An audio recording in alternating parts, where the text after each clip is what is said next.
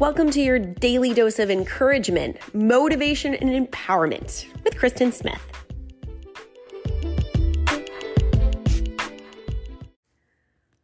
Did you know that when you crave sugar and you give in to the craving, the sugar high lasts approximately 17 minutes? That's it. And then it wears off. Then you can think clearly again. And a lot of times you think, why did I do that? That craving can be so intense. And really, it's not the thing that you eat that you're craving. What you're craving is the relief of the withdrawal from the thing that you want. If you're in the habit of eating sugar at two o'clock or three o'clock every afternoon or before bed, at that time of day, there's a little ping going on in your system that is simply addicted to sugar at that time. And when you resist it, you're experiencing withdrawal. It's not actually the flavor and the taste that provides relief. This is proven because typically, when you, let's say that you every single night before bed have a bowl of ice cream and you decide, I'm not going to do that anymore. And for a week, you don't have ice cream, and every night you just want it so bad, so bad, so bad.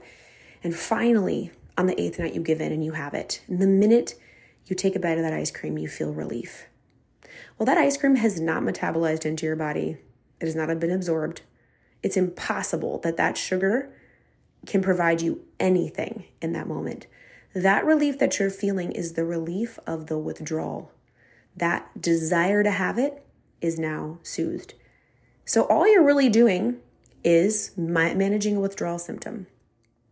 And if you can simply understand that concept that I don't actually need to have this treat or sugar at two o'clock today, just because I always have, and I'm going to have some withdrawal.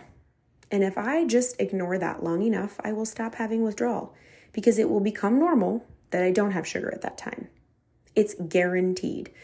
Other people who don't eat sugar at that time don't think about sugar at that time. The only reason that you do is because you have programmed your body and your habits to expect it. And just like any other addiction, there's withdrawal when you stop doing it. This is a powerful concept that very recently sunk into my brain and has changed everything for me. I love to eat at night, and I try really hard not to eat three hours before I go to bed.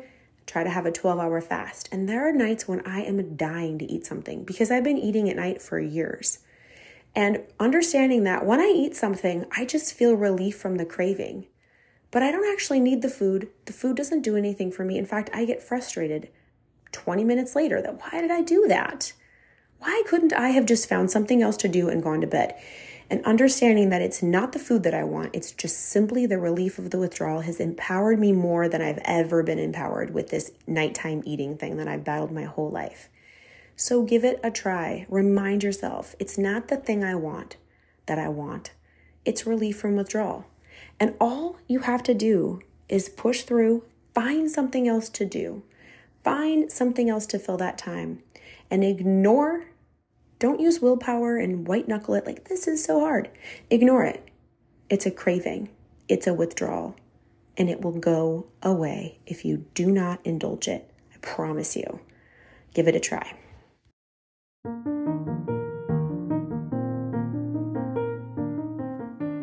Did you love this little episode today? I'd love to hear from you. Kristen at KristenSmithOnline.com or message me on Instagram, The Kristen Experience, and go have a great day.